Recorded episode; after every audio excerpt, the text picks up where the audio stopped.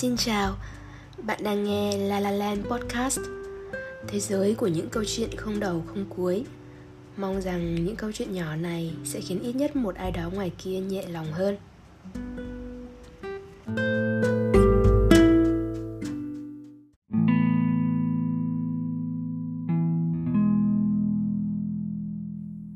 Chà, nhanh thật đấy. Mới đó mà đây đã là tập thứ 10 trong series Stories theo lời của mình rồi.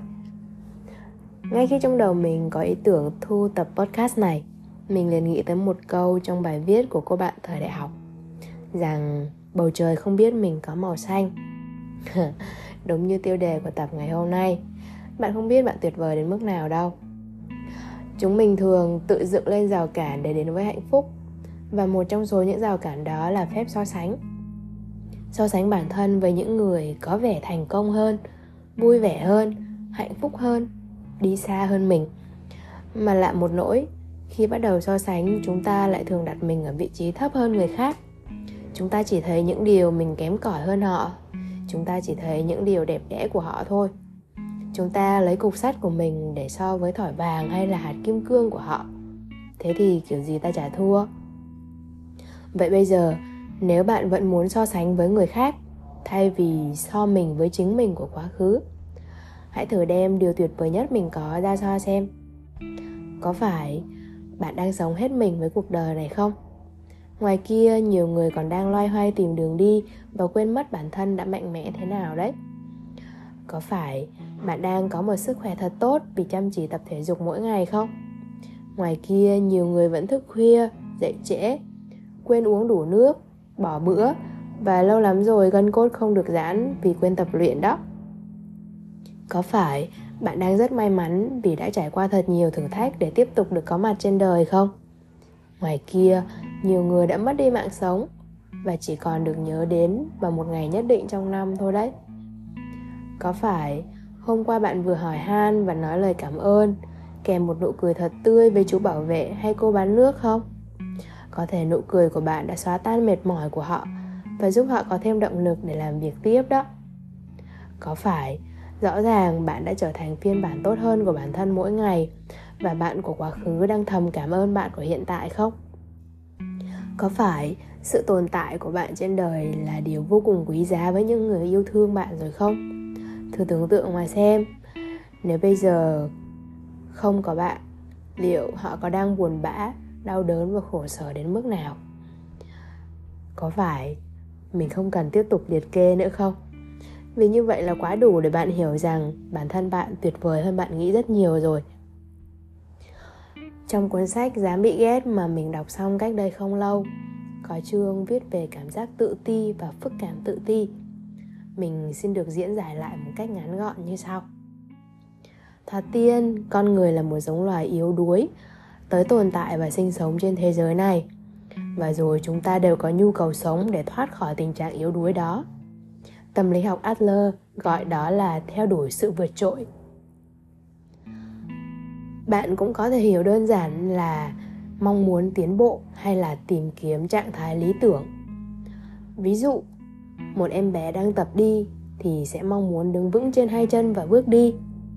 Mong muốn được nói để thể hiện hết suy nghĩ của mình hay ờ, những thành tựu khoa học như máy bay cũng xuất phát từ mong muốn của con người. Vì chưa từng được bay, nên họ mong muốn được bay lượn trên bầu trời như loài chim, vân vân. Mặt trái của mong muốn tiến bộ chính là cảm giác tự ti. Chúng ta đưa ra một trạng thái lý tưởng để hướng tới, nhưng vì thực tại còn cách quá xa đích đến tốt đẹp đó, nên chúng ta cảm thấy mình khó mà đạt được vì vậy, chúng ta bó hẹp mình ở những gì đã thấy, đã biết hiện tại. Cảm thấy bản thân quá thua kém lý tưởng đó. Vậy thì theo adler, cả theo đuổi sự vượt trội và cảm giác tự ti đều không phải là căn bệnh, mà là sự khích lệ lành mạnh để con người tiếp tục phấn đấu, nỗ lực trưởng thành. Nếu làm đúng cách, thì cảm giác tự ti lại là điều tốt, giúp bản thân liên tục tiến lên và tương lai trở nên tốt hơn hiện tại tuy nhiên, có rất rất nhiều người lại cứ viên vào sự tự ti đó để không làm gì cả, để bao biện cho sự không cố gắng của bản thân. Và cảm giác tự ti lúc này trở thành phức cảm tự ti. Sẽ càng nguy hiểm hơn nếu chúng ta luôn mang phức cảm tự ti và lại lao vào đời với tâm thế tham gia vào một cuộc chiến, cuộc cạnh tranh phân định thắng thua với người khác. Để phân định thì con người sẽ so sánh mà chính là đem những cái chưa tốt của mình so với điều tốt đẹp của người khác. Đem điểm yếu của mình so với điểm mạnh của người khác. Nhất định phải ganh đua với người khác. Cuối cùng lại tự làm mình khổ. Trong thực tế, tất cả chúng ta đều đang ở trên một mặt phẳng và nhiệm vụ của mỗi người là không ngừng tiến lên phía trước. Chỉ cần tiến về phía trước thôi, không cần xem người khác đã đi đến đâu. Vì mặt phẳng đó không có trục đứng để mà đánh giá hay so sánh gì cả. Mỗi người ở trên mặt phẳng là khác nhau, nhưng đều bình đẳng. Theo đuổi sự vượt trội không có nghĩa là vượt trội hơn người khác, mà chính là vượt trội hơn bản thân của hiện tại. Thật ra cũng không ngắn gọn lắm nhỉ.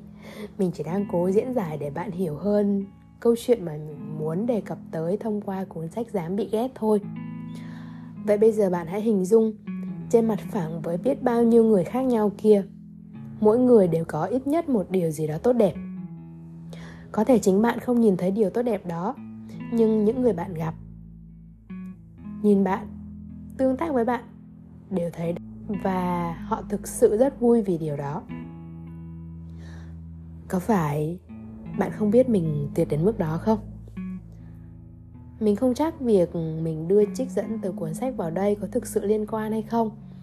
Nhưng thông điệp của mình dành cho bạn là bạn có quyền theo đuổi những điều tươi đẹp và lý tưởng. Bạn cũng có quyền cảm thấy tự ti, nhưng đừng biến nó trở thành phức cảm tự ti. Bạn chính là bạn đang đi trên con đường của bạn, đang chiến đấu cho cuộc chiến tiến bộ của chính bạn đừng xem bất cứ ai là đối thủ hay kẻ thù rồi khơi mào một cuộc tranh giành với họ mặt phẳng có đủ chỗ cho tất cả mọi người chỉ cần bạn biết bản thân đang thực sự rất tốt đẹp và liên tục đi về phía trước thôi nếu như bạn có theo dõi tình hình thời sự trong thời gian gần đây, thì vừa có một trận động đất vô cùng kinh hoàng xảy ra ở Thổ Nhĩ Kỳ và Syria. Số người thiệt mạng đã lên tới con số hàng chục nghìn.